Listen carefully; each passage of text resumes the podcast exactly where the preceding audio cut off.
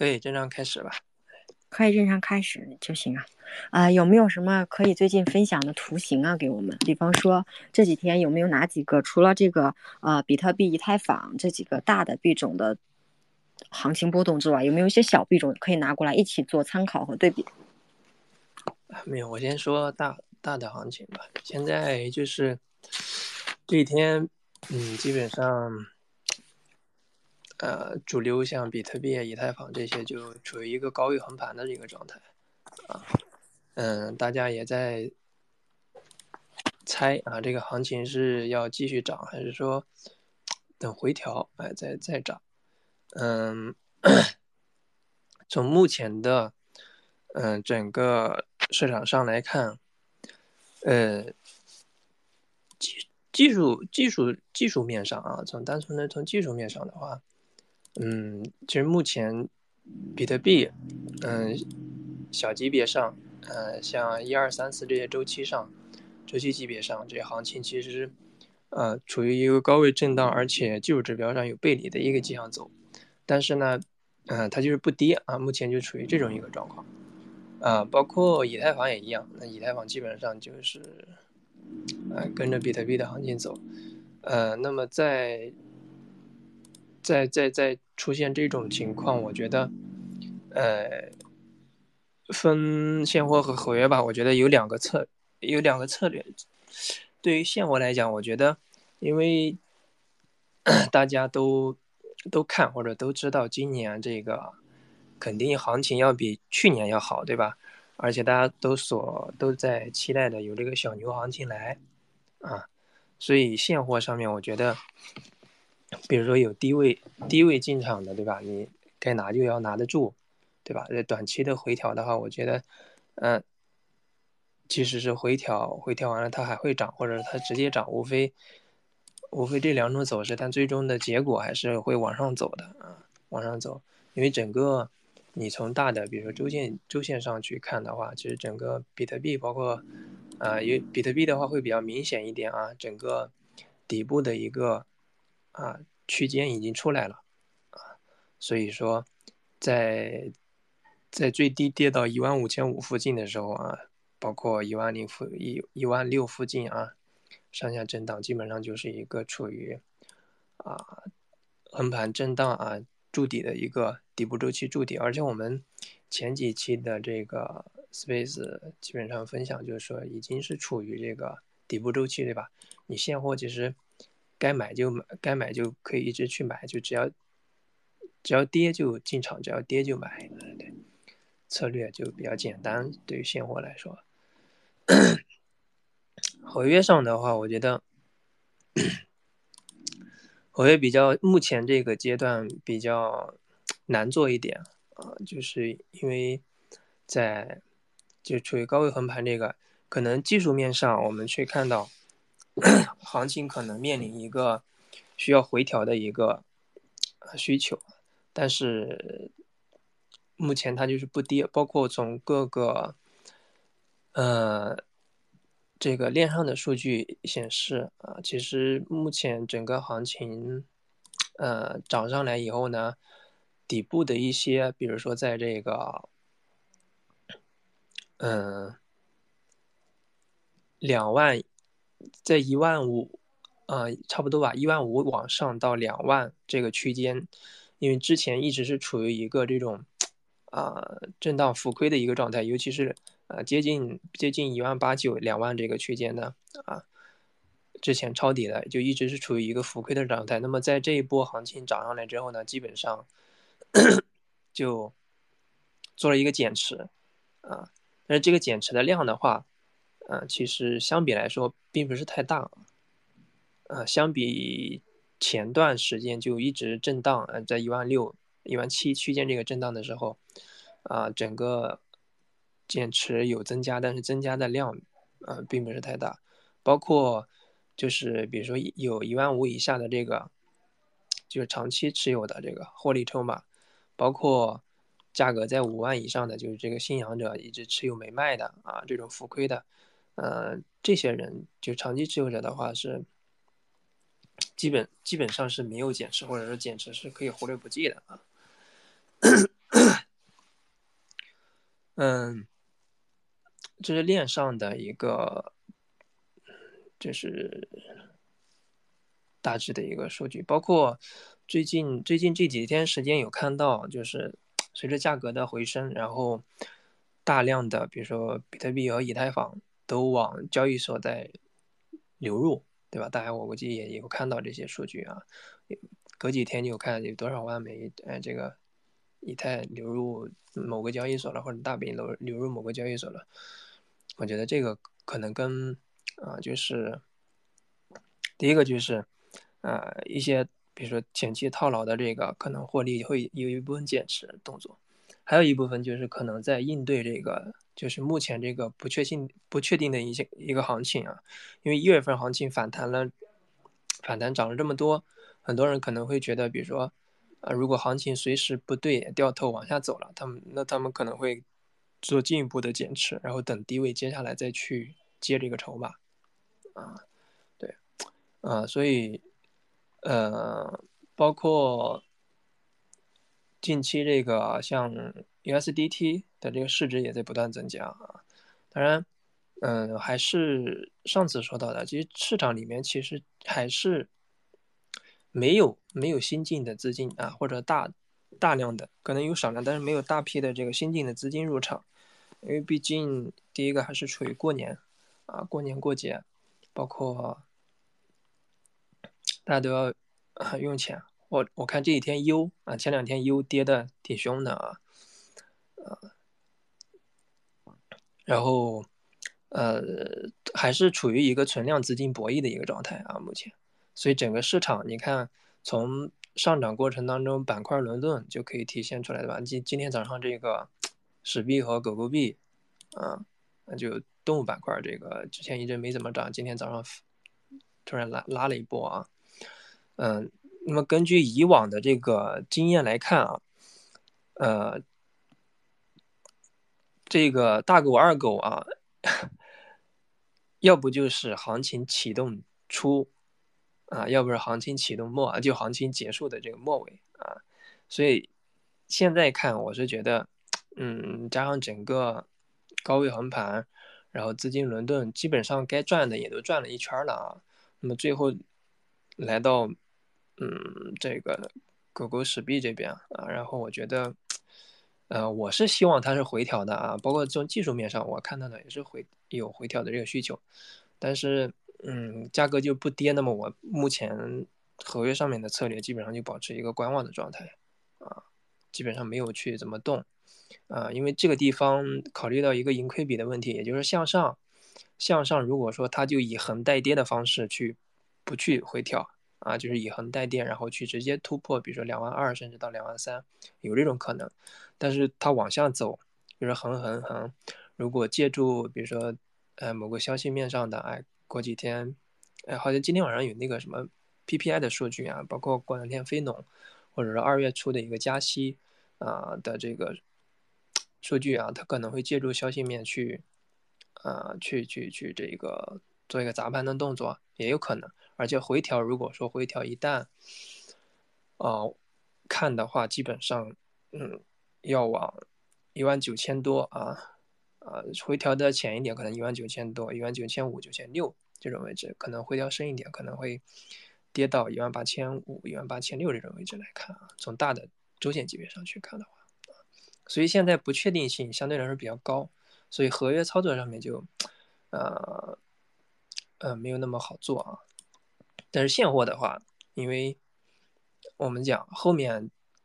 嗯，这个即使它回调了，后面行情还会起来。所以现货上面的策略会比合约上面的这个策略啊比较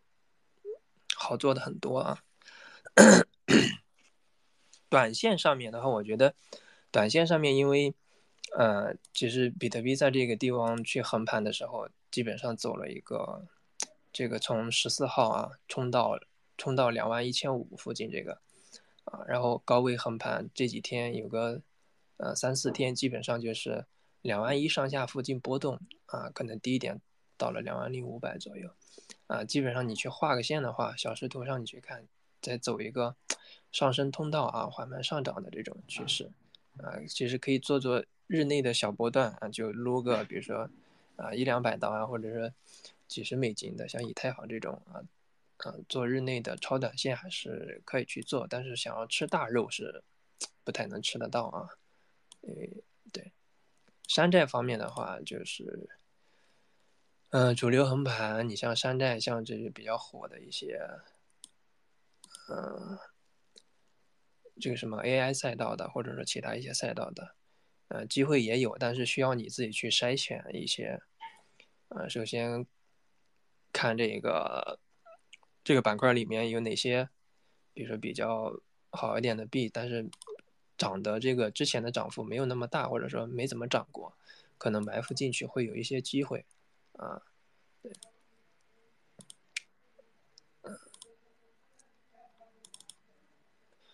然后就是，嗯，哎，麦克，打断一下，关于你说的这个埋伏进去的机会的话，我们怎么样？有没有什么指标呀？这个，哦，你去找这种寻找这些，比如说啊，山寨哎，有待于补涨的这种币的话，可以去去。第一个，你去看一下，要看大级别的，比如说看，啊，因为很多小的这些山寨，尤其是，啊，我去筛选的时候去看过好多，因为我用的，我平时都用币安来交易嘛，我基本上是看币安上面的，啊，有好多币其实是，好多币安的单机币，啊，或者说，啊，也有像什么 Bybit 上面也有的啊，这些币种其实。啊，你去看一下这个，看日线其实就行。周线级别上的话有点大，而且好多币是，比如说新币上了，上线时间不太长啊，可能就是个去年啊，去年或者前年刚上线的啊，呃，可以看日线级别上这种啊 K 线的一个走势，你对照着就是，比如你可以对照着这个涨过的啊，比如说龙，同样比如说什么游戏板块的，哎，你去看。对比一下 Gala 啊，或者对比一下 HS，或者说这个 AI 赛道的龙头，你去对比一下，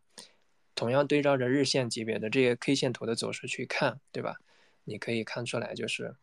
啊，基本上它会有一个龙头带着先涨，然后后面下面的小弟会跟着去涨，那么基本上 K 线形态上会有很类似的一些走势可以去参考，对，这个是可以去去去做做一些埋伏的，啊，你所谓的想要去看这个。就是有什么可以参考的，就可以这样去找，可以去看，对。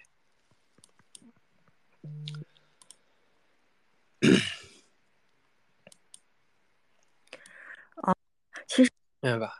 呃，多多少少其实还是要需要你需要你去能够，嗯，多少能够懂一点，比如说 K 线啊，啊，均线啊这些，或者说你，或者说你去，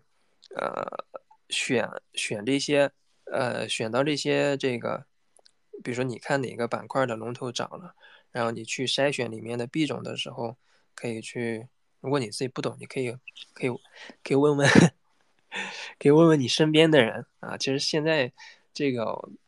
各个什么，我在带的社群里面，好多人都在挖掘这种啊有潜力的一些山寨啊，都抓个一两个、两三个还是挺容易的啊。就在主力横盘的时候拉个百分之十、百分之二三、二十的都有，都挺多。啊，好的，哎，麦克，听众说一件事情哈，呃，小小的感受吧，因为今天呢，因为我们嗯有点小急事的时候，你就会发现，因为打滴滴嘛，本身呢，我从这个北四环多一点的距离哈，然后到这个三环，其实很快的。大概就几十，最快最最慢也就十多分钟，但是如果快的话，可能也就八九分钟。因为呢，因为什么呢？因为我对这个路线不熟哈，而且对交通高架高架桥这种就上高速啊或者什么这路不熟，就导致呢，我这几天呢，滴滴的价格非常不一样。最快最便宜的时候大概也就十八九块钱，就直接非常顺哈，一路非常顺。那贵的时候呢，我坐的最贵的滴滴大概就六十多块钱，很夸张哈。然后我一看这不对劲儿，当我意识到这个问题的时候，我才意识到哦，我必须要去了解这个交通上的一些问题。我想分享大家，其实当时还觉得一个点，就是说浪费钱吧，这个钱还行，还能理解哈。关键是影响我的事情，就是你跟别人约好的时间，你要准时到或者怎么着，路上而且又临近过年哈，这个北京这个滴滴车它不好打，就是路上一样的堵。那如果是这样的话，就等于我是两重的这个损失。所以说呢，我想分享这个点的原因呢，就想给大家讲，就是如果呢大家不会这个 K 线，或者对 K 线真的像我一样，我就是觉得我对它好陌生啊，我就不愿意看，我看了就头疼。但是其实换在一个我们想在市场里面挣到钱的这个想法呢，还是应该多多的了解一点。然后呢，我们可能每周呢都有这个行情的这个看看 K 图的这个节目在哈，呃，如果大家有任何的对这个 K 线不理解的呢，可以随时的反馈给我们，也可以提出来，或者是在我们的这个呃每期节目下面留言，我们都会注意到大家的这个呃给我们的留言反馈，我们会记录下来。争取让大家能够听得懂我们每一场 space，因为我们自己，我们自己人也感觉到哈，就是说，如果我们的主讲嘉宾一直在上面讲，大家根本就不知道震荡是什么，横盘是什么，甚至左侧交易、右侧交易都不懂。如果是这样的话，可能对你浪费的时间还有你。这样是不值得的。那还有一个点，我想表达的是呢，我们不能只是看到主讲人、嘉宾挣到钱，我们也想挣到钱，对吧？不管是小白也好，还是说我在这里面赔了钱，没有看懂这个 K 线技术的也好，都可以。欢迎大家跟我们一起找到财富密码。我们怎么样能够在这个市场波动之中，或者在市场大起大落中，在各种噪音中，能够找到沉淀自己的这个交易方法和策略？这是我今天想表达的。好，麦克，你接下来继续讲。啊，好，呃，等一下，我分享一个链接。这个分享链接怎么分享的？我看刚才那个云集想要上来听，好像是没有，不是想想想要上来发言是没有拉上来吗？你可以再拉一下他。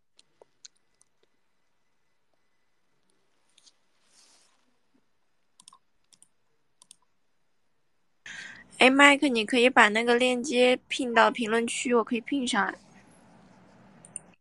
呃，没有，我是不是我是要给别人发分享一个分享一下链接，类似的链接。哎哈喽，嗨，大家早上好。哎，我是云姐。早上好，好好，早上好。好多老朋友在里面啊，还越来越人越多啊，一直在驾车嘛，对不对？高速路啊，然后是分享，我就感觉就听一下啊，学习一下。嗯。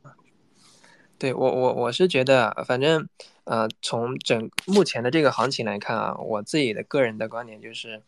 啊，行情是是需要回调，但是它是以什么样的一个方式去回调，这个是不太能确定的。但是根据我就刚才讲的，根据我以往的这个经验来说，啊，第一个，第一个首先就是我这资金轮动啊，基本上轮了一圈之后，最后回到了这个。啊，就是我刚才说，以前我去看这个行情的时候，基本上这个狗屎啊，我们简称一下狗屎，基本上它要不是行在行情启动之前就爆发，要不然在行情结束的末尾去爆发，啊，所以这是一个啊，就是根据我自己过往经验去我去做一个判断的一个点。呃，第二个点就是我们看到，啊，我刚才提到一个资金存量博弈的过程当中，在这个行情不断拉升的过程当中。啊，从这个应该是在算是八号、九号开始吧，啊，突破了关键的压力位大饼啊，然后一路拉拉拉到现在，整个市场其实大家可以看到，对吧？啊，很多做空爆仓的，啊，呃，其实市场上报了应该接近有个四亿多美金吧，啊，四亿左右美金的这个数数据啊，啊，真，然后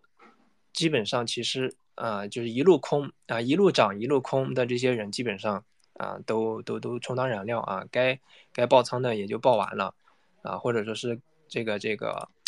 啊，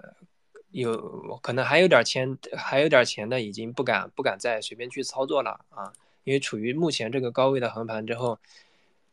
因为处于目前这个高位横盘之后，不确定性要比之前刚开始涨的时候，刚上一万七，刚上一万八，或者刚上一万九的时候，不确定性或者说这个风险因素大了。大了很多很多啊，所以说现在就导致很多啊本身在这个资金体量啊不大的这个市场里面啊，然后又又又爆掉这么多，然后整个市场目前处于啊就是啊没有新进，再加上没有新进资金，所以说呃我在考虑的一个点就是在这种当下的一种情况下，如果说啊，主力去拉盘，它拉上去，会对它会有什么样的好处呢？对吧？啊，对它会有什么好处？如果说对它没有好处，或者说它拉盘拉上去赚不到钱，或者说它吸引不了更多的韭菜进场，那么对于他来讲，他就不会去做这个动作啊。我经常会去，有时候想不明白，或者说在没有特别明确的这个行情行情趋势出现之前，我会去看很多，不是我会去想很多这个事儿啊。当然，我想的不一定会对，但是我去不断的去锻炼我的思维，去考虑这些事儿啊，我就慢慢会总结或者形成一套啊，这个我考虑庄家去去去去这个去做盘去做庄的这个方式方法啊，对于我自己的这个，尤其是在这种行情不太明朗的情况下，会有利于去有利我有利于我自己去做单啊，做交易，对。稍等一下啊，稍等一下，接个电话。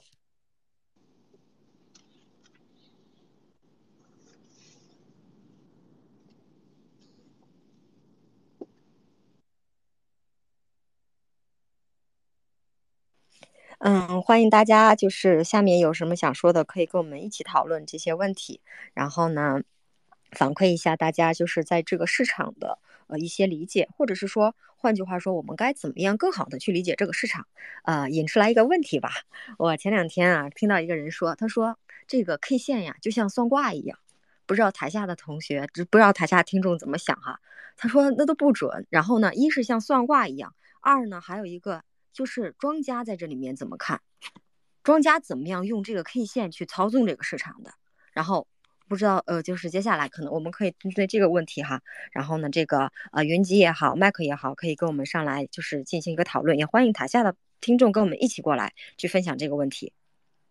哎，云集，你这会儿方便吗？可以把开麦跟我们分享一下呀？你对市场的整个了解，或者是你身边人，我看你上一次跟我们讲，就是在这个在那天。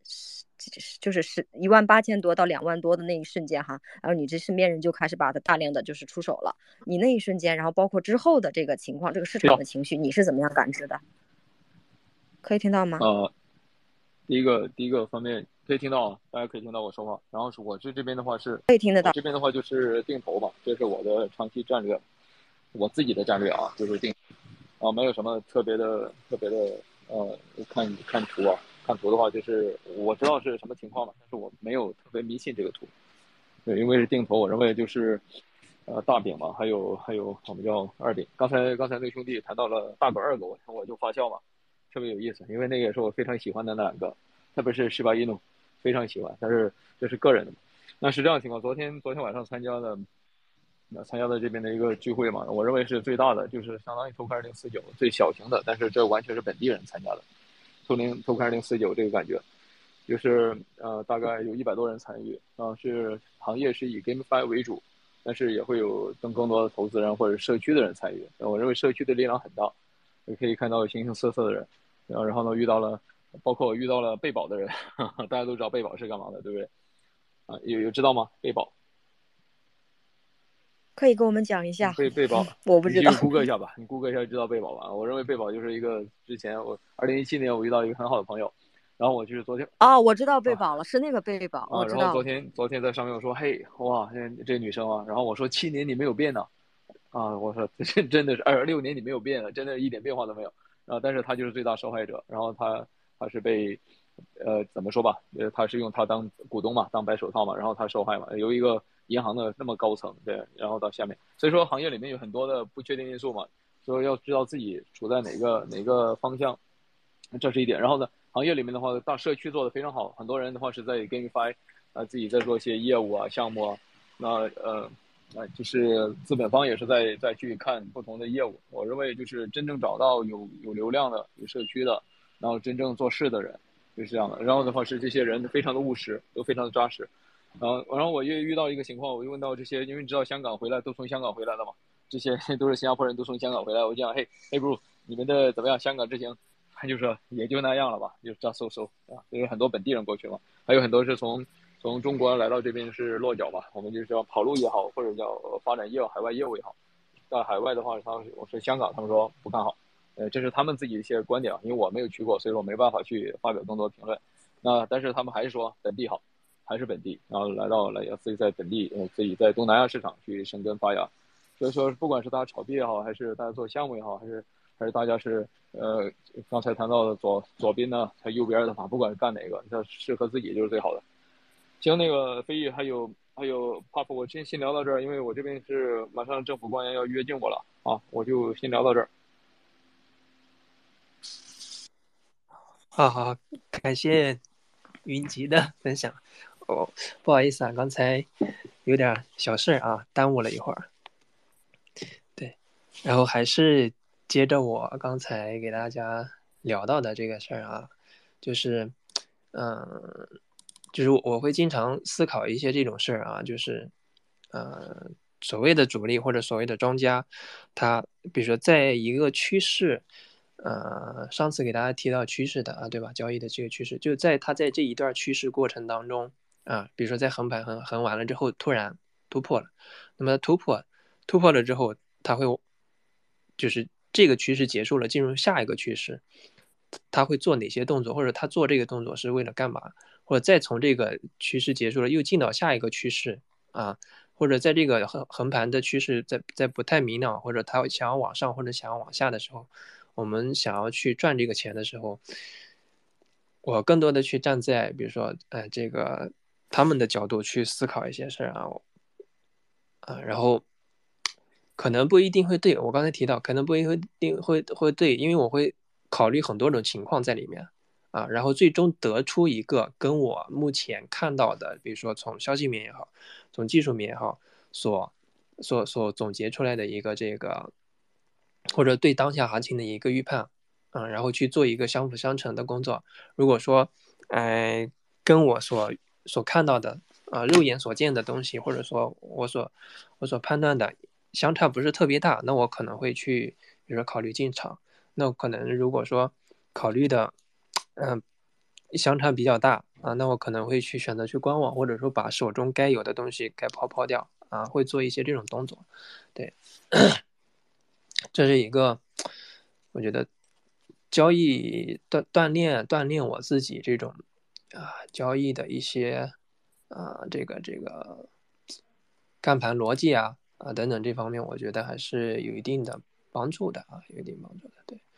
然后行情行情这一块，我刚才嗯基本上就这些吧，我觉得啊，就是大饼以太现在横盘横着啊。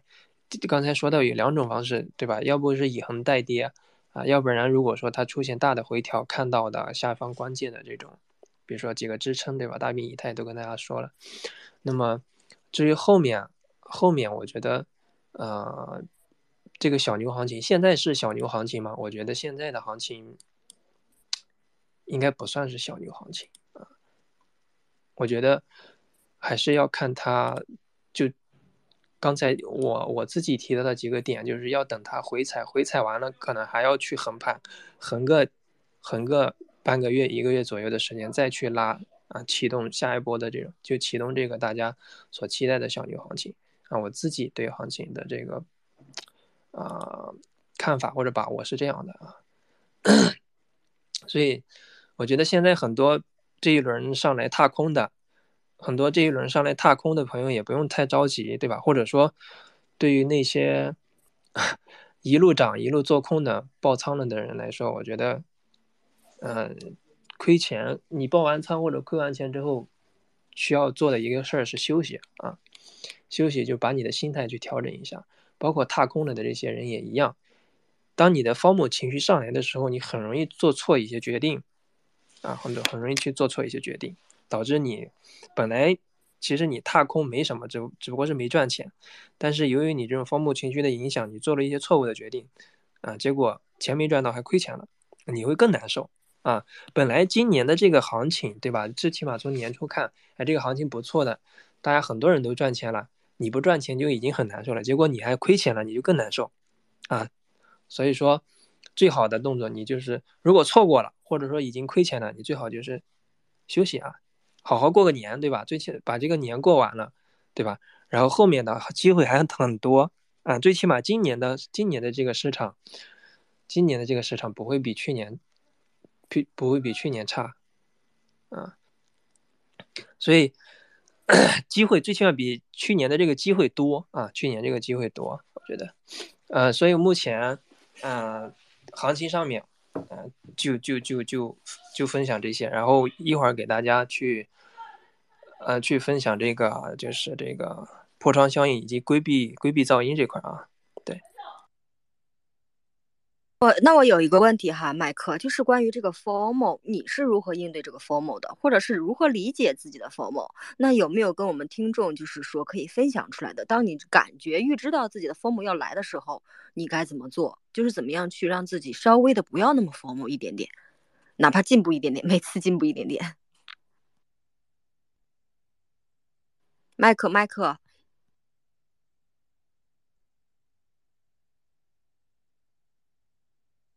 麦克，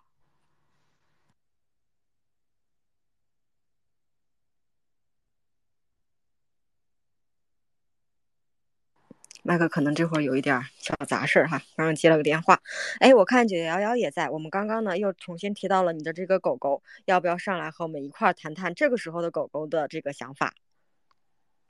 喂喂，哎，主持人，你你你把你的问题再说一遍，不好意思。因为我现在在家，刚才家里有点事儿，然后，啊，是这样的，就是关于，就是我们应对这个，其实我们知道有很多时候的 formal 哈，不管是在这个币圈还是在 NFT 里，还是在所有的这个领域里面，那这个 formal 来了，我们如何应对它？就是说怎样理解自己的 formal？然后呢，当你有了这种 formal 的时候，你该怎么样降低这种情绪上带给你的这种呃这种猛猛推的这种助力？然后呢，你有没有就是分享给我们听众的一些比较好的？当我感知到我的 formal 要来的时候。我该做些什么事情能让它降降温的？我觉得这个还是跟我后面分享的这个东西都有一定的关联性啊。就很多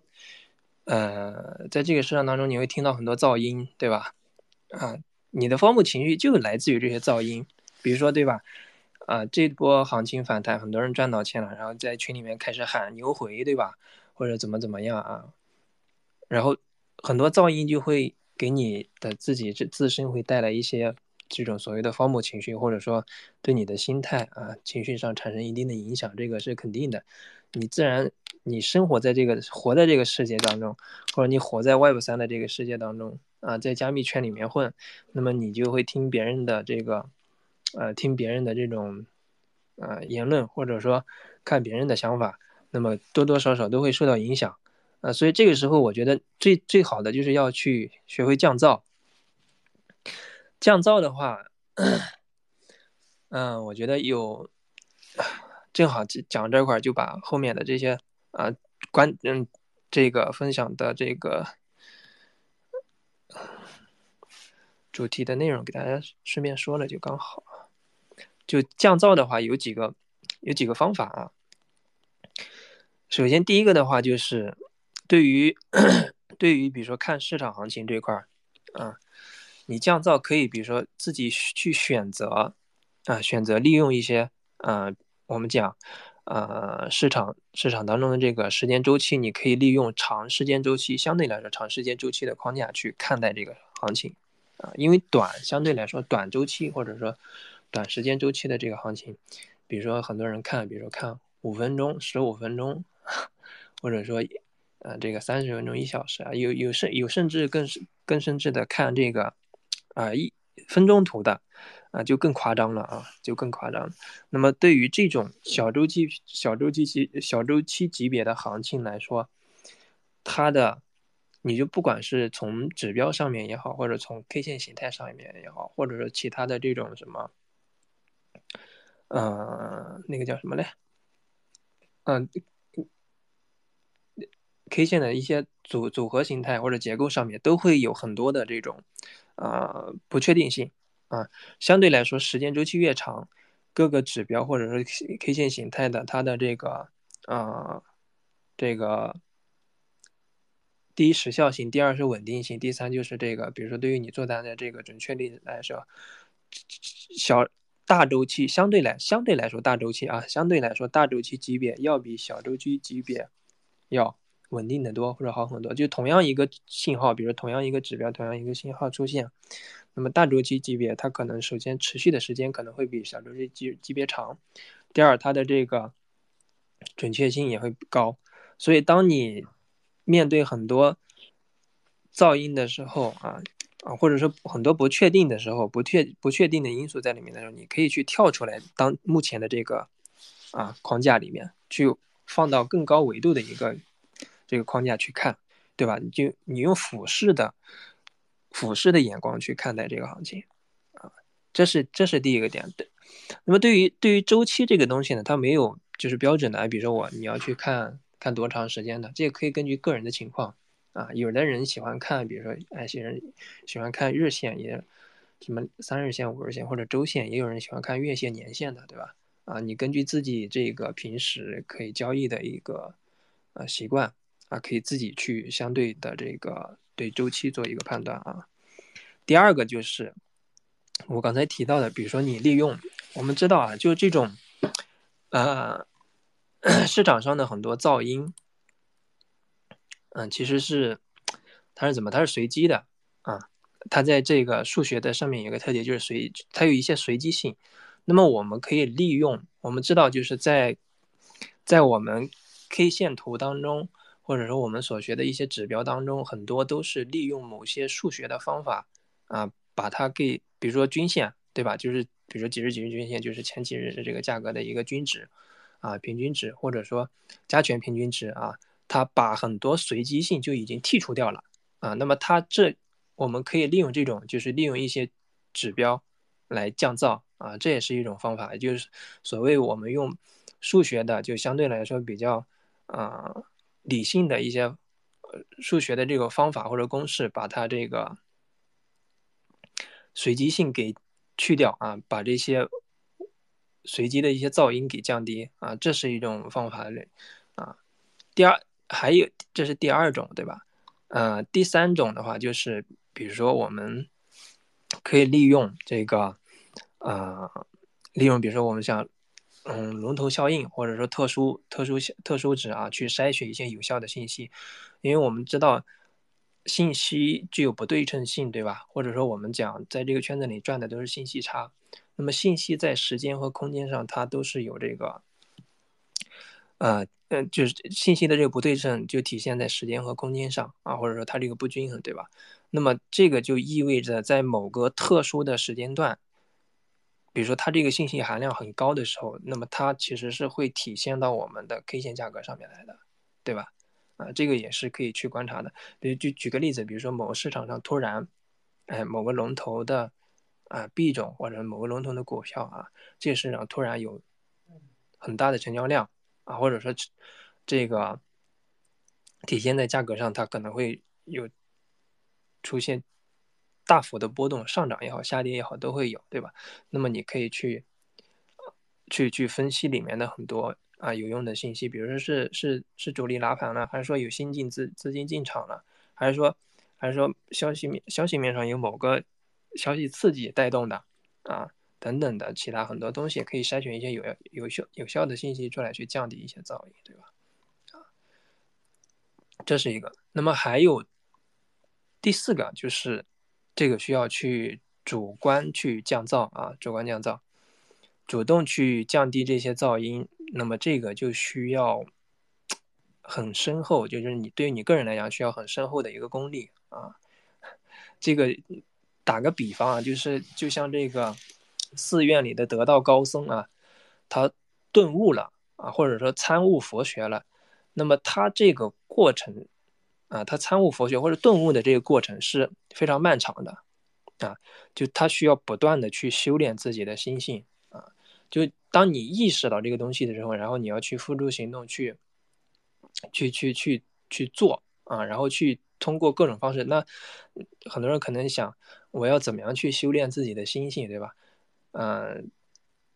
我觉得这个东西呢，嗯，每个人都有每个人不同的方式啊，你要自己去，需要自己去找。比如说有一有一种方式要叫冥想，对吧？有的人可能通过冥想，他可以把自己浮非常浮躁的心，或者某一段时间非常浮躁的心，他可以静下心来，或者他可以通过冥想，他可以把他很多，比如说在工作当中，哎，在这个工作嘈杂的环境当中，他可他可能有些问题解决不掉。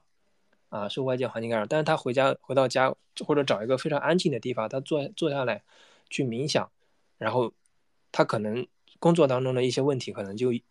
想不通的问题他就想通了，或者他就迎刃而解了，知道吧？对，这是，呃，这是四种方式吧？啊，我觉得，嗯，这这我刚才讲到的这几个点，我我早上的时候还没在 Space 之前就已经。发到我 Twitter 上，大家如果想想想看的话，可以去看啊。对，这是我觉得对于面对市场当中目前很多噪音来讲，可以选择的一些方式，或者说你们有自己更好的其他的方式，也可以去，嗯，也可以上来分享啊。和大家觉得啊，平时啊，你用哪些方法可以有助于你去降噪，或者说你荒漠情绪上来的时候，你会你会通过什么样的一些方式去去去去。排除干扰，对吧？我觉得方木情绪这个在最最多的来源于，其实就是，比如说看到别人赚钱了，他没赚到啊，就是就是市场上经常听到一句话，就看别人赚钱比他自己亏钱都难受啊。这些人的方木情绪是最严重的啊。我看九幺幺老哥上来了，有什么想说的可以给大家分享分享。今天狗狗币涨这么好。我刚刚还在说，麦克刚刚没有吭声的时候，我刚刚还说，哎，九九幺幺，就是关于这个狗狗还有这个柴狗这两天这个情况，有没有想跟我们分享的，或者是怎么样，我们和麦克一起联动，在狗狗里面挣到钱，我们就挣这种来回波动的钱。不用，九幺幺天天天吹狗狗币赚了很多钱了。我跟你们说一句话，据我所知，狗狗币分叉社区正在招募招募技高手、技术高手，而且正在呃招募宣发宣发大使。这句话已经已经已已经完美诠释了为什么狗狗币和史币今天大涨，是吗？你这你这是小道消息吗？还是很多人很多人很多人以为我我出去是是找女网友，但事实上我的确第一个见的是女网友，但是我第二个见的就就是那个就就就就跟这个有关。可以，掌声在哪里？掌声在哪里？你下次见女网友的时候可以叫上我。联联合来自上海和南京，还有无锡的高手啊，还有一个是北京的，是吧？我认为年后年后年后肯定币圈沉寂太久了，需要需要个需要一个需要一个爆点来热起来。这个爆点就是九幺幺说了，这个这个狗狗币分叉的社区要要来了。以后这个狗币，我们看怎么驾驭它。然后只要我们 Space 里面一说这个事儿，它就立马三颗涨。只要我们一说熄火了，OK，它又冷冷下来了。我们就做这个落差的钱。我们的两大主力军，麦克和九幺幺。哎，认真的说啊，认真的说，那个呃，春节之后，呃，分差如如约而至，真的。春节之后，春节之后哪哪个月呀？不，这这个得得决定我什么时候飞阿联酋，我只有飞阿联酋之后才才开始。啊，摔杯摔杯尾号是吧？那我等你信号。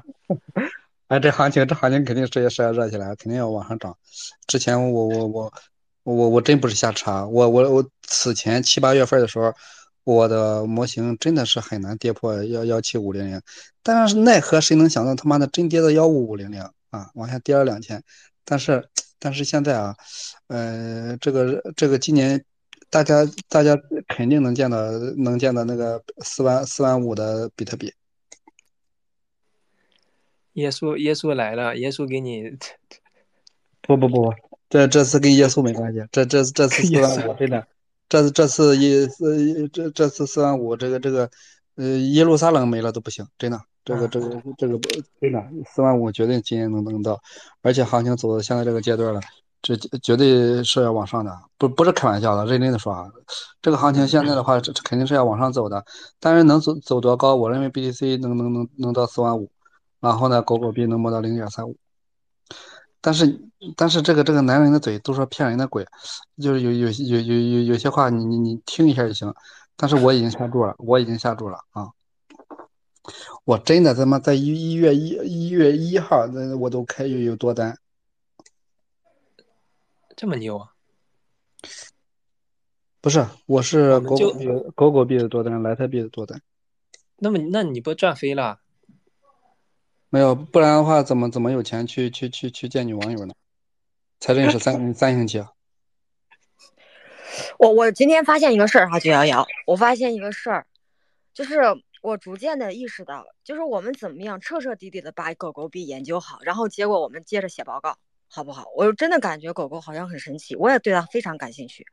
狗狗币我之前都说烂了，它他妈的那那代码也好。很多人认为，我就说一句话吧，很多人认为狗狗币嘲笑了比特币，其实不是这样的，狗狗币是嘲嘲笑了这整个世界。狗狗币并不是嘲笑比特币，因为比特币的初衷，它就是要要颠覆传统的那种了这个不公平嘛，啊，发行机制也不公平，人民币发行机制不公平，美元更不公平，对吧？美元跟强制跟跟跟那个黄金脱钩了，所以滥滥印，所以比特币应应应运而生。但是很多人认为，其实比特币的和狗狗狗币代码和比特币同源，一模一样，只是他妈的修改了一个参数啊。呃，发行机制不一样，比特币还是预挖了一百万枚呃中美通，但是狗狗币是一千亿枚是直接上来啊，直接上来。狗狗币可能就是你可以理解成加引号的模拟了传统世界，但是每年增发百分之五，但是最重要一点它。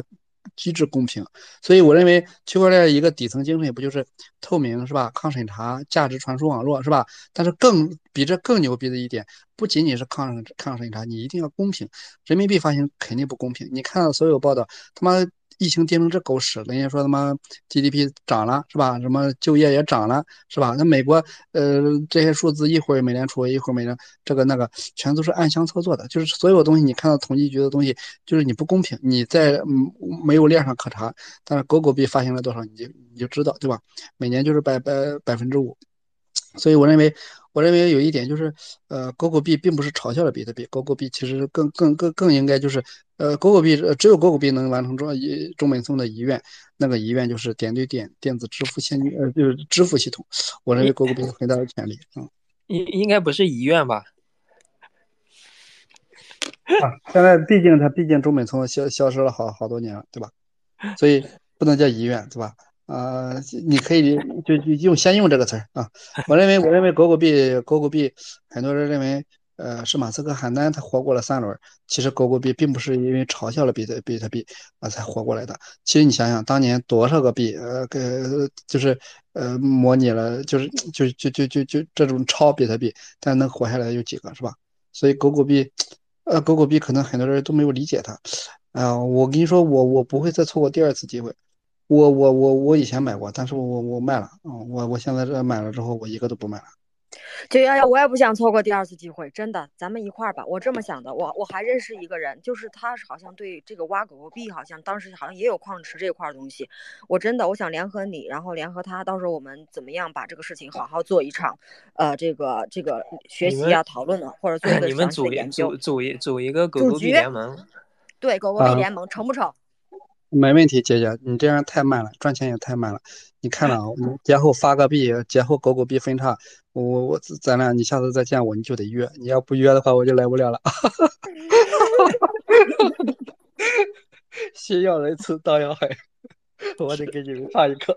你这你这顺便就把女网友约约约了是吧？哎，开玩笑，开玩笑，这么顺，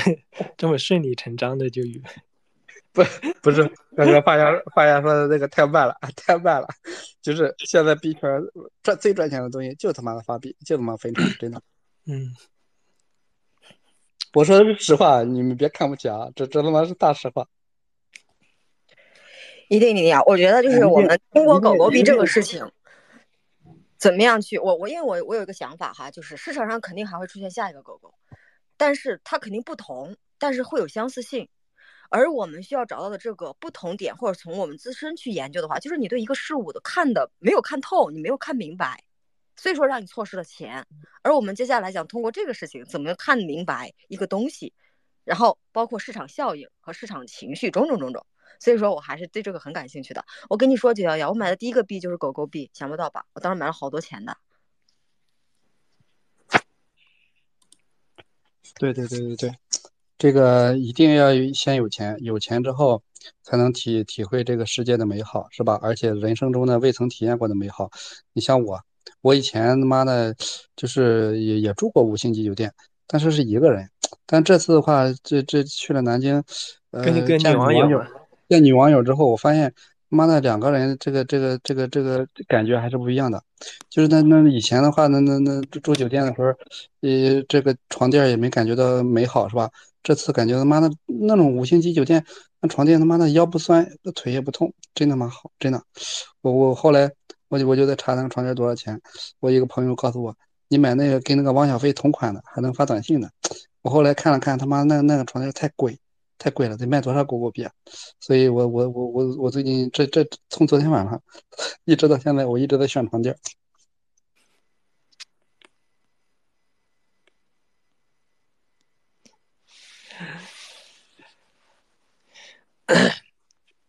行，这狗狗狗狗币，这个狗狗币大使啊，已经宣传完了。哎，我看这个主题。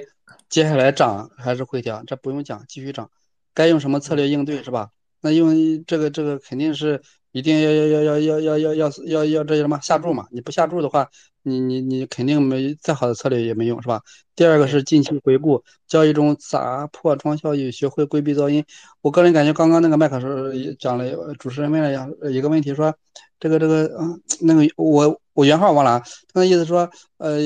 现在涨了应该怎么办？是吧？父母情绪怎么处理？啊，对对，就这个意思。我我是这样想的，我认真的说啊，不能不能讲段子，也不是段子。我认真的说，我认为是这样，就是呃，你不呃，这个东西就跟他妈的这这个这个大保健说那句话一样，就是你每天都得敲木鱼，时间久了，时间走久久了之后，你真的感觉到你与你与佛同在。但是问题就在于，如果你敲一天木鱼，你感觉不到；但是你敲了一千天、五千天呢，对吧？你你就能感觉到了。这个东西就跟做交易一样。嗯，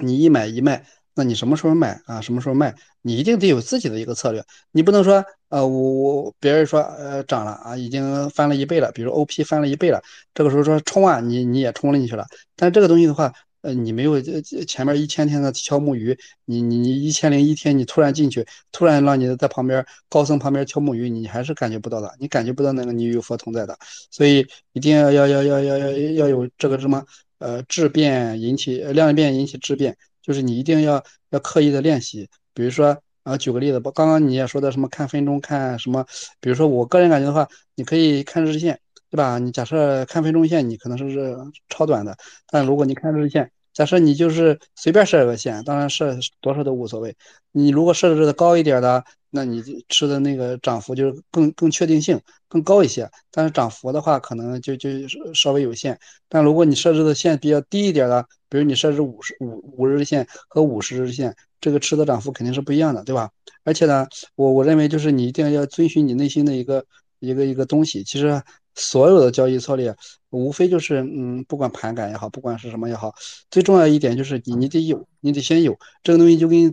找找对象一样。那你到底找什么样的？你得坚持你这个爱情观、价值观、世界观。比如说啊，那你说，嗯，我就喜欢这这找方脸的啊，是是吧？啊我我跟乒乒乓泳一样啊，但不重要。我我主要是看侧面，侧面坚挺都侧面挺拔好看就行，那也可以。我就喜欢江南系的那种，呃，水灵小巧的。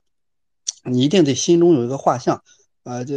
不然的话，你见一个爱一个，这样不行的。我我不是这样的，我我我我只喜欢一种类型的。这个终于见到了，呃，见到了之后，三星期我们我们就奔现了，就见面了。所以你一定要要要要心中有一个有个明确的明确的东西，这个东西就跟做做交易一样，心中有个明确的呃什么，比如说什么样的策略，呃，它到了你就要买，呃，不亏了，呃呃就是失去了这是这个趋势的话，你就要卖，你不要敢等着它它它回心转意，这个世界上回心转意。或者是破镜重圆，这这都是假的词，都是骗人的。呃，这个就犹如那个社会主义接班人一样，很多都是在骗人的。啊，一定要要要不要活在梦里，是吧？少喝点酒，因为你一喝喝酒多了，梦里什么都有啊。我我个人感觉，关于第二条怎么规避噪音，就是你心中要有一个，你就想想怎么找女朋友，你应该怎么做交易，你殊途同归吧，类似的，不能说。啊，涨了两倍，我冲啊啊，废了。那应该是在涨两倍之前，你看一看，满足你要上车的条件了嘛，对吧？就这个意思。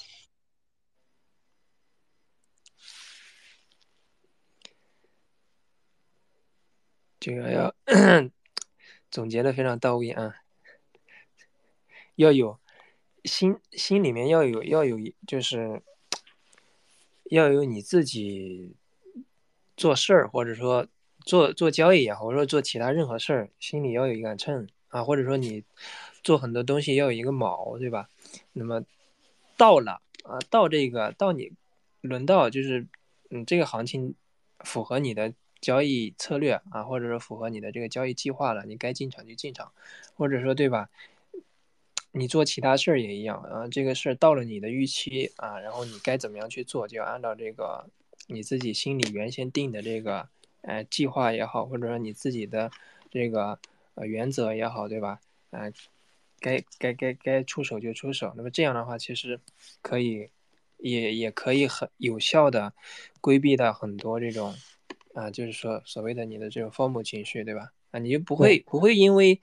不会因为价格涨了你踏空了，或者你亏钱了啊，尤其是那种踏空的，或者或者尤其看到别人赚钱了比他亏钱还难受的啊，你就不会有这种这种情绪在，对吧？对，就是这这就犹如我十八岁高中的时候看到一个女朋友，那那那种类型特别喜欢我，我就笃定了这一这这一辈子可能会和她一一路走下去。但是事实上，高考结束之后，我连手都没牵了，因为我转了高考结束之后，我还约出来。在操场后边转了两圈，我都没没没没没牵手，所以，但是虽然这么多年过去了，但是我还是依然喜欢那那那那那种类型啊，所以我个人我去南京的话，也是我也是这种类型，所以我认为就是你一定要坚持你心中的那一个那个那那个那个标准。呃，我认为有些东西的话，呃，就是还是不会变的。就是用八个字总结刚刚刚的意思，包括麦克说的，就是因上努力啊，果上随缘。你不能说因为失败了一次，你下次就不敢呃追这样的了，是吧？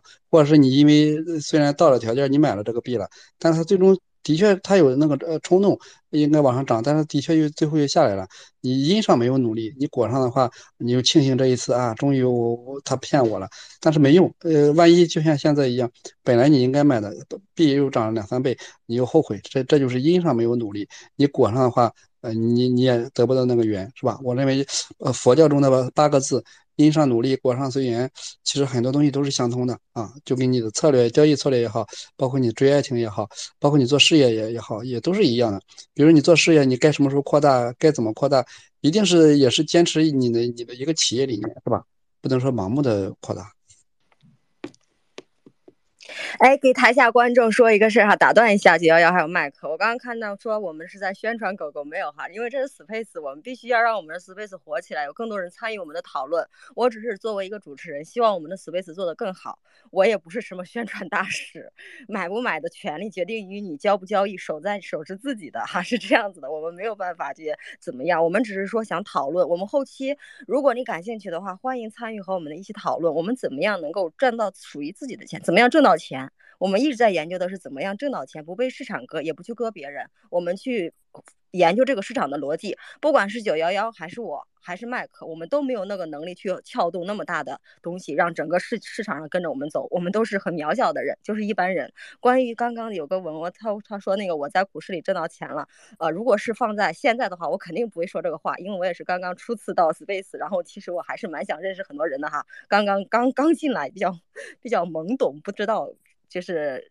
各种情况，然后呢，啊，这是这个事儿。如果你很，就是如果你就是也想跟我们看这个行情震动回回调啊，以及种种的话，欢迎你今后参与一起讨论。有什么疑惑，我们一定帮你解开。啊，我们后期可能也会跟进一些股市的信息和行情。我们想把股市、币圈和股市一起做研究，这是我们做这个节目的初心。我也会联合我们的看 K 线的人，给大家做系列的节目，欢迎大家关注。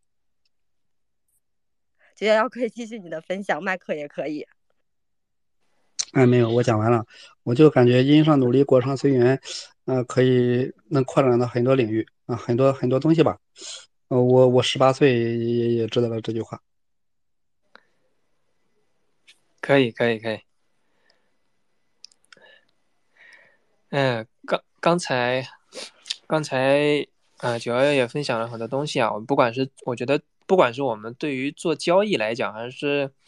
对于做很多事情来讲，我觉得都是，呃，挺有挺挺有道理的啊，挺有道理的。当然，哎，道理很多啊，就道理听过很多，依然过不好这一生的人也很很多啊。这个就看你自己怎么应对了啊。对我们刚才这个主持人提到的啊，就是我们我我包括九幺幺或者其他各位呃有分享的嘉宾所表达的任何观点都不代表任何的投资建议啊，我们只不过是分享我们对于行情的看法，或者说我们对于某个币的，哎，你像九幺幺对吧？他就喜欢狗狗币，他把狗狗币研究了七八十来遍了啊，可能他对比比对他初恋还好啊。然后他就信仰这个东西，他对这个东西有共识，那么他就觉得，哎，他从这个东西上面能够得到他想要的东西，那他可能会去追捧它啊，或者他他去分享它。但是对于大家来讲，你们需要有自己的这个研究啊，做就做你们自己的判断啊。对啊，在这里也要跟大家讲明白啊，我们不是说给你们任何的投资建议啊，让你们非要买狗狗币或者买哪个币，嗯，并没有。对。我们所分享分享的也是基于个人的，比如说基于我自己这么多年的交易经验啊，或者说我自己的交易的一些逻辑啊，给大家分享一些啊，我觉得交易路上，比如说会踩的一些坑，或者说在应对这些坑的时候该怎么做啊，或者说当下的行情该怎么样去思考，去去运用什么样的策略应对。当然，这些这些我也是分享的，仅适用于我个人，对吧？我可以通过这个东西，我可以赚到钱。啊，但是你们不一定就能通过我的策略赚到钱，啊，这个是有很大的差别的，有天差地别的，啊。嗯，麦克说到这一点呢，我也想说的是，就是因为。我刚刚也，我刚刚那个，刚刚有一个人说哈，因为你不能看到我们的嘉宾挣到钱，然后我们不能自己不能挣钱。我们其实开这个 space 也并没有说想要去割谁或者怎么着哈，其实大家就是一个在这个市场里面保持一种学习的心态。我们呢也想召集到你感兴趣，那我们就提供这样一个平台，然后一个活动的方式，你也可以认为是一个小组织，然后大家可以在这里面呢。和不同的人去交流，站在不同的角度、不同的层面去理解这个问题，啊，我也说了，就是说刚刚刚刚最开始的时候，可能因为这个这个这个小伙伴他是后来进场的哈，我们刚刚也讲最初的时候我也讲了，可能有些小伙伴呢，这个 K 图他都不明不是很明白哈，比方左侧交易、右侧交易，就是说这个盘前启动那一会儿怎么看，可能大家心里都不知道。那如果是这样的话，也非常欢迎大家关注 Mars 道，我们后期会邀请到这个呃。专业给大家分析讲解这个 K 线的一些这个小伙伴，因为他们我们可以从小白开始讲起。如果你们只要感兴趣哈，我们确实想做这样一个活动下来，能够沉淀下来一些，就是说我们在这个市场里面的逻辑是什么。我刚刚也很呃直接的讲到了哈，你不能老是看我们的嘉宾挣到钱了，你没挣到钱；看到我们嘉宾吃到肉了，你没有。结果落形成一种落差，你挣钱了，我不开心。我看着你挣钱，你割我。其实这个市场上说白了，没有说存在谁割谁，只是说谁在这个行业里面占不占优势，你的知识储备达不到一定程度，有没有储备那么多。那如果说你们想跟我一起共同探讨知识，怎么样在这里面摸索到自己的逻辑，非常非常欢迎加入到我们。这是我们的一个很真诚的表达，因为我们每天、我们每周开这个东西，然后大家每周都会在这里面浪费两个小时或者更多的时间在关注我们，时间在这里面放这儿了，但是你没有有所收获，甚至说我在这里面还赔钱，那这样的话是。不，大家都是心里内心会有落差的，也会不开心。那为了让大家开心，或者是我作为主持人，为了活跃气氛哈，我我希望我们就是这是一个非常好玩的一个节目，大家一来又轻松又能挣到钱，原来投资可以很开心，这是我跟我的团队小伙伴想要一起研究的事情，也非常欢迎大家分享出来你对我们这个节目里面有什么好的建议或者好的想法，然后都可以给我们提出来。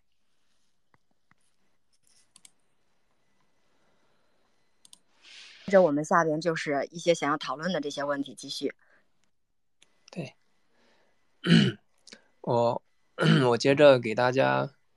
分享，我就是我要讲的一个，刚才给大家说了那个啊，就是就是在面对啊这种市场噪音的时候啊，可以尝试的一些方法，对吧？我也就因为我发了推，大家也可以去，我我也。啊，我把这些刚刚拼上来了。你们如果自己想了解的，可以去看，这是我自己的一些方法啊，或者说我，或者说我通过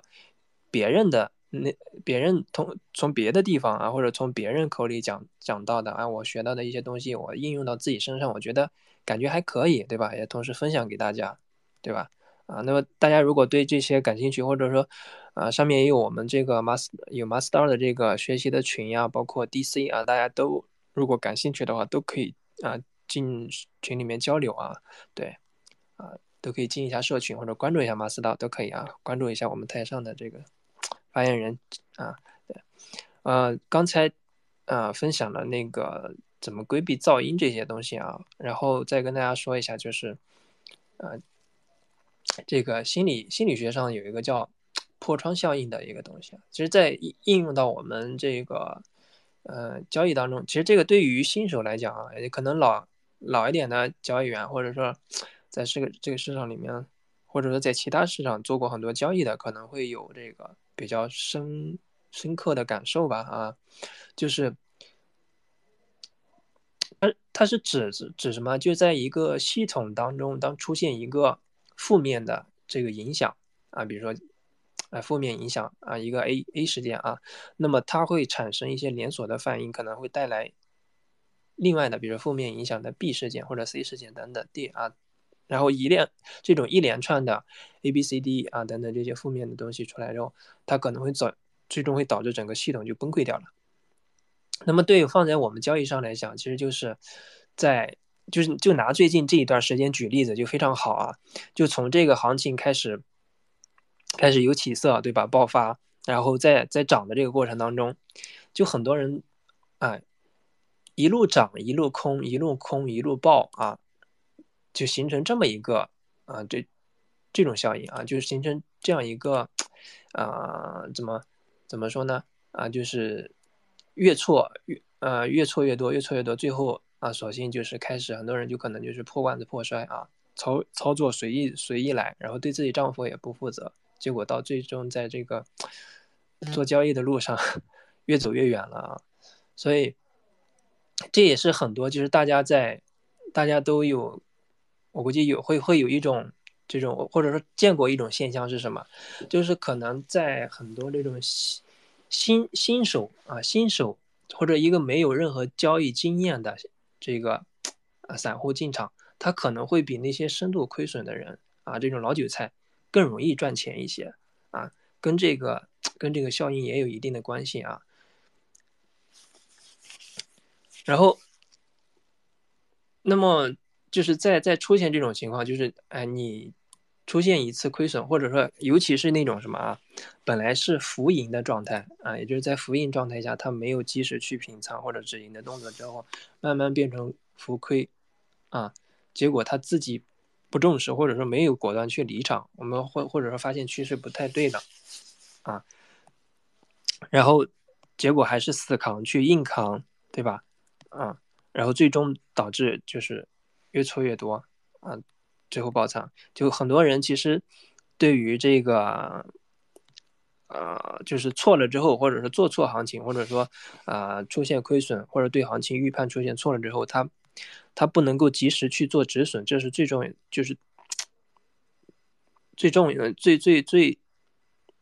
不能及时做做做出止损啊，这是最最难的一个点啊。首先第一个啊，很多人会有这种就是自我安慰效应在啊，自我安慰心理在，哎，就是说，哎，我就是他会坚信自己的啊，或者说给自己自己给自己洗脑，哎，我我看的这个行情就是他会按照我的这个。想法，或者按照我所理解的这个趋势会走，他只不过是短期哎背离了啊，然后最后最后还会回来的，啊，但是你你如果不跳出你自己的这个思思维框架啊，去理就是理理性或者说冷静的去看待去分析的时候，你是会吃很大亏的。这也是为什么我们说交易系统的重要性，或者说你。在做交易之前做好的交易计划也好，或者说交易的规则的重要性，就是就是这些东西，就是在你预判错行情或者说做错行情的时候，它能够利用这些利用你的交易系统所里面的风控体系，或者说你的这个交易的规则，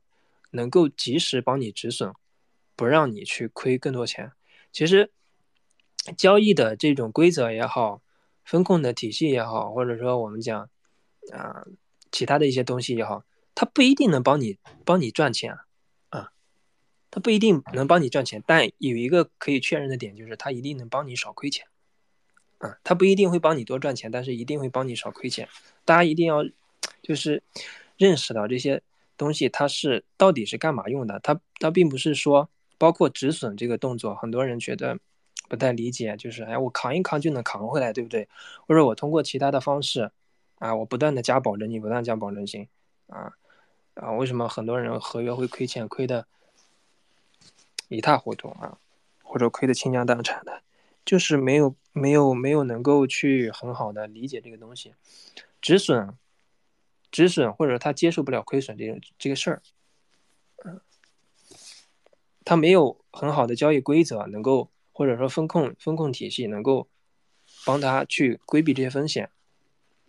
啊，这就是很多人亏钱 亏钱的一个原因。这种破窗效应其实，啊，在或者说我们。可能有人叫它就是什么所谓的蝴蝶效应，其实比较类似啊。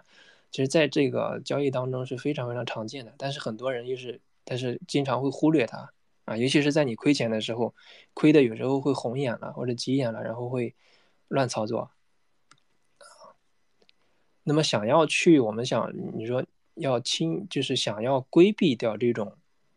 这这种效应的影响，那么我们该怎么样去做呢？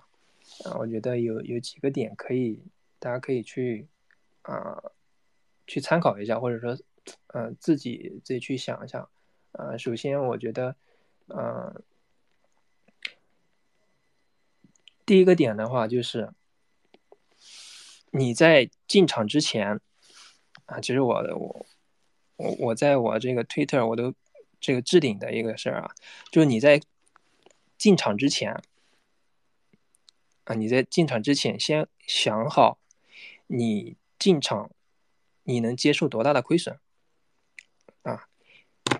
而不是先想着你哎，我进场，比如说我哎，我买狗狗币，我买比特币，我买其他任何一个币，我要赚多少钱啊？你进场之前你要先先想你能接受亏多少钱，不要先想着你要赚多少钱，这个是这个你你把这个逻辑搞反了，因为。你去想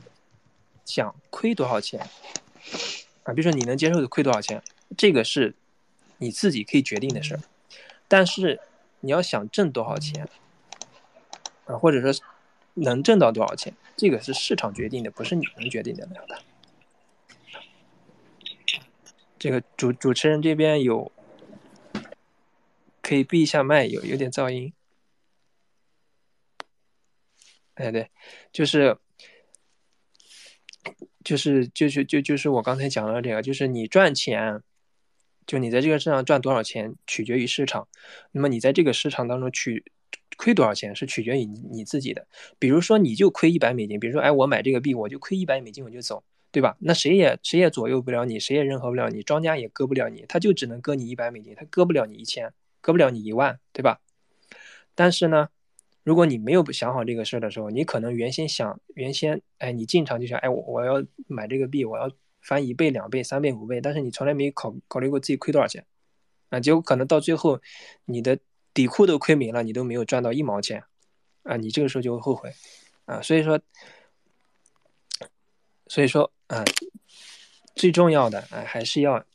进场之前你就先想好，哎，你能接受接受亏多少钱，然后你就可以在你。出现亏损，或者说哪怕价格往反方向走了，对吧？啊，你能够及时的止损出来，对吧？就这这就相当于你的这种，你对你的资金把控，对吧？啊，你的资金窗户啊，你把这种资金的这这层窗户纸啊，你给它保护好了，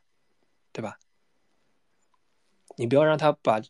把这个资金窗户纸给捅破了啊！一旦捅破了，那你可能就会达到一个无法这个收手的地步啊。对，因为你因为你自己克服不了你人性的那种，对吧？弱点，那么你就只能利用这种规则性的东西啊，或者提前制定好的一些计划啊来去弥补。那么如果说这个东西打破了怎么办呢？啊，比如说这这这窗。这这层纸捅破了怎么办呢？那么捅破了，那么你肯定会出现大幅度的亏损，对吧？那么最好的最好的做法就是什么？你止损离场之后，就就去休息。我刚才提到的，止损离场之后，不要急着进行下一波的操作，对吧？哎，不要去急着去哎，我去找找哪个币能让我快速回本，不要有这种心理啊！你越你这种侥幸心理越重，你只会亏更多的钱！首先你要去需要需要做的是把你的心态先调整好啊。做暂时离场，你把你的交，你把你的账户，啊，不是现在很多这个交易所账户可以设置这个什么交易的冷静期啊什么的东西，对吧？我觉得也算是对对很多人这个管不住自己手的一个管不住自己手的一个一个办法吧啊！你可以把你账户设置设置一定的这个冷静期啊，不让你不让你自己交易啊，然后在这个这个时间段当中好好调整一下你自己的心态，对吧？啊，找一找自己这个亏损的原因啊，或者说对行情判断错了是为什么判断错了，对吧？第一时间要要先想着去纠错，而不是说想要第一时间想着是弥补你，嗯，怎么样去赚钱啊？很多人都是反着来的啊，自己可以去想一想。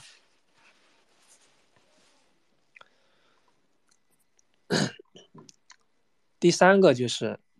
啊，这就是刚才讲到这个啊，如还有一个就是，呃，去去能够怎么讲呢？呃，现在这个市场行情涨得这么好，对吧？你要能够抵抵抵抵挡得住一些不良的呃交易信号的诱惑啊。就我们经常做交易的人，有时候会看，比如说，哎，你利用某一个啊交易系统或者说交易指标，哎。可能在这个时间段，它会频繁发出一些信号，啊，频繁发出信号。当然，你这个需要你自己去鉴别哪些是啊有用的，哪些是诱导性的信号，对吧？不要盲目跟风。包括就是刚才那个九幺幺上来说的时候，其实就有提到一个点啊，就是啊，你天天敲木鱼，你敲个一年、两年、三年、五年，对吧？由量变达到一个质变，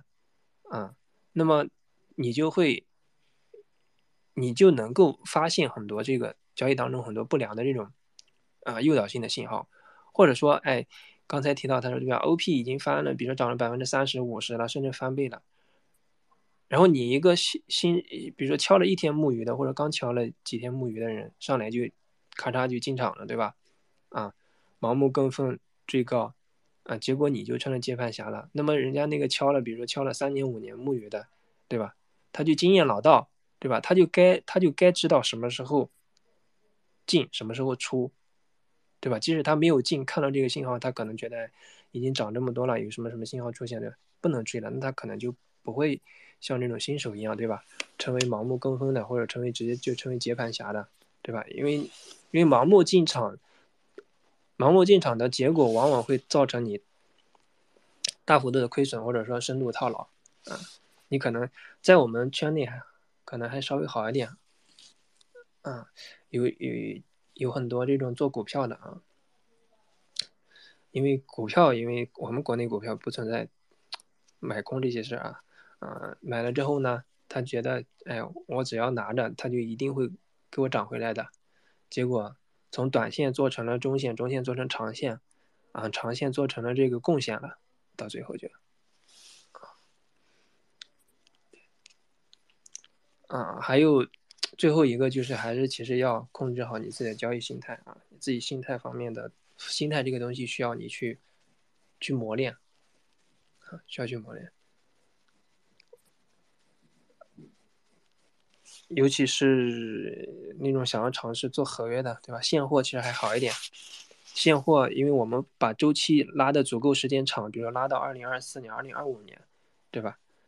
大家都会看这个牛来，对吧？那么，这种是，相对来说，相对来说，我们短期相对于我们短期来说是非常确定性的一个事儿，对吧？你可以，啊，确定啊，这个行情会回来。比如说大饼啊，从比如说现在的，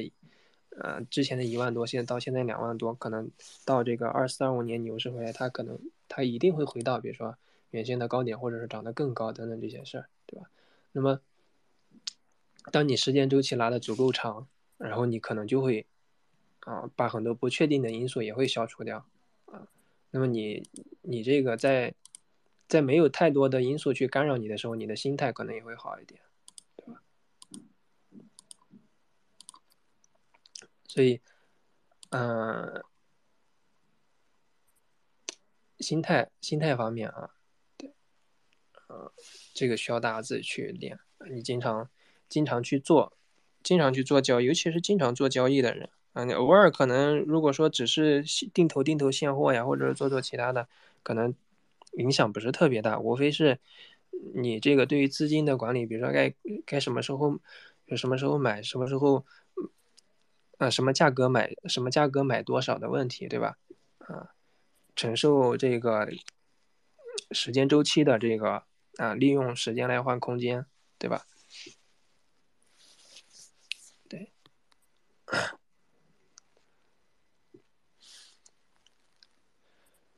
嗯，基本上就给大家分享这么多啊。反正心心理哎，我看那个露露上来露露有什么想跟我们一起讨论分享的吗？对，哎，上来的新朋友可以，呃，想想发言分享可以随时开麦啊。对，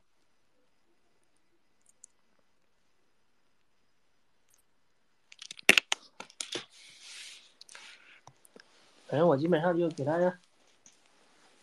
嗯，其实呃，我呃，大家好，我是主持人费，我是今天的主持人费，还是非常希望大家能够呃，就是说呃，能够和我们一起讨论，我觉得讨论是非常重要的。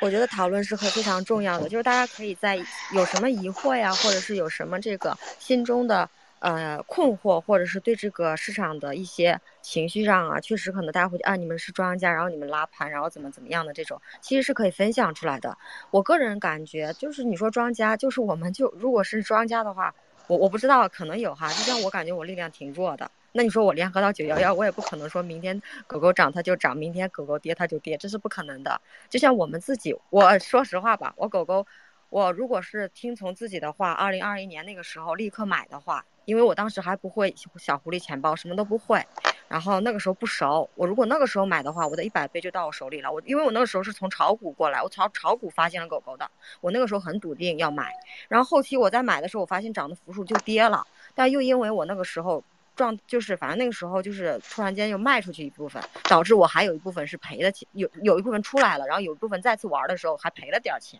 就是说，如果说你能不能够哈，我今天 因为确实哈，我们一就是不不去宣传，如果你不能够控制好自己的情绪，为什么我我的麦老出问题？啊、呃，如果你不能够控制好自己的情绪，或者是你在不能够专注于交易的时候，我觉得就是不要碰这种东西。我赔钱，我我我狗狗有一部分是赔赚钱，一部分是赔钱。我赔钱那部分就是因为我当时状态非常不好，我已经失去了对市场的把控，导致我根本就不知道怎么玩的。然后我后来把我当时赔钱的这个状态转换给我给我给我学长反馈的时候，他说是因为你忽略了就是在技术上面去看的这个东西。他说一眼就能看到，就是五幺九那个时候。他说就是五幺九呢，他说那个时候其实你应该有非常强的敏感度，所以就是在那一瞬间，然后在事后的二零二二二年。然后我慢慢的沉淀下来，包括到今天，包括前几次跟麦克共同主持的时候，我才意识到原来 K 线其实很重要，它也不存在像大家说的它是一个算算命或者什么之类的。我觉得每一种指标都放在里面去做研究，这个是很重要的一个点。那接下来呢，我们很想说的是，呃，大家把时间既然花费了，我们就学到有用的东西。这就像我们如果自己能够参与到自己的课堂，那这节课大家上的非常开心，你会有所收获，你的内心的一些东西也会被激发出来。而我作为主持人，麦克作为主讲人，那九幺幺作为我们的嘉宾，我们肯定是想让大家在这个氛围里面是开心的、快乐的，也能够挣到钱的。这是我想表达的。如果大家有什么可以。如果没有的话，因为我们今天时间也差不多了，就可能要临近尾声了。嗯、断了吗？我刚刚没有听。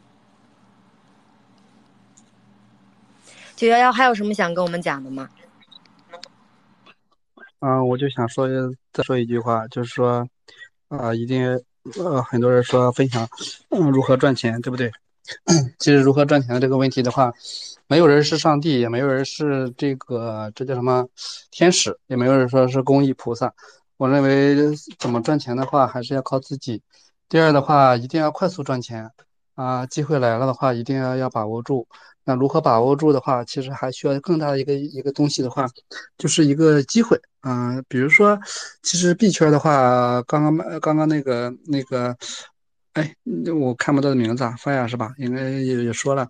其实不管是股市也好，不管是币圈也好，我认为币圈的这个周期性还是特别强的。一般来讲的话，减半之后。五个月一定会来一个大牛市，如果那一段时间你还把握不住的话，还是比较比较比较可惜的。就像现在的话，呃，今年的话，我个人感觉的话，肯定还有一个两三倍的一个涨幅，整体的话绝对能看到，至少能看到四万五千的 BTC。呃，其实赚钱一定要快，嗯，如果你没有想赚钱的动力，呃，每个月拿着三千块钱的工资，对吧？然后早上起来四五点开始送豆腐，那你很难有爱情。啊，如果你再会点呃，音乐是吧？会点钢琴，会点艺术，那你能遇到爱情，真正的爱情的几率更大一些，对吧？嗯，如果你说你还是那个三千块钱工资，然后早上起来四五点就送豆腐，即使即使你会点音乐，你也很难遇到爱真正的爱情。所以一定要赚钱，一定要快速赚钱，有了钱你才会体验各种美好。就类似于我刚刚讲那个床垫的故事，是吧？五星级酒店的床垫还是和他妈的别的床垫不一样的。如果一个人体验床垫还是不够深刻的，一定是两个人体验床垫。我说完了。嗯，也欢迎大家哈。我想大家其实因为，嗯，其实可以理解。就比方说以前我们我们也收到过这个回复哈，就是说哪些币涨。哪些必跌？那其实大家可能如果想要的是说，哎，明天你买这个，后天你把这个卖出去。我们没有这个神功，我们能有的就是对市场的一个简短的认知。那后期呢，我我我也很想把麦克的一些观点哈输入到我们的这个相关的一些平台里面，也欢迎大家关注这一块儿。然后另外呢，一个就是说，如果这个后期呢，大家想跟我们一起研究某一个项目，或者是某几种币种的话，也欢迎大家和我们一起讨论。这是我 作为主持人想要表达的。哎，OK，我看到 Frank 零零七上来了，有什么想跟我们一块讨论的吗？非常欢迎哈。哎，大家能听到吗？可以听到，可以听到。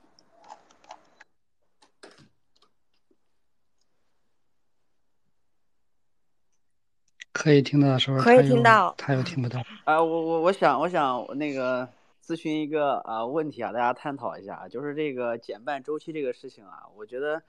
在下一轮的时候，这个这个事情会不会嗯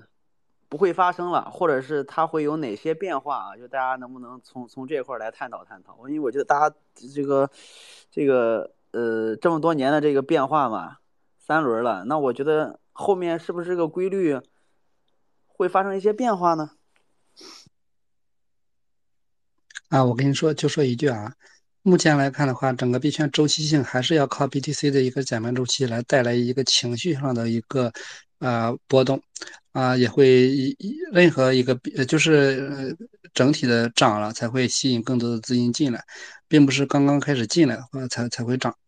嗯，我认为就是说。呃，现在来来讲币圈的话，整体的市值前几天，对吧？虽然这几天涨了，前几天不到八千亿，七千九百亿，是吧？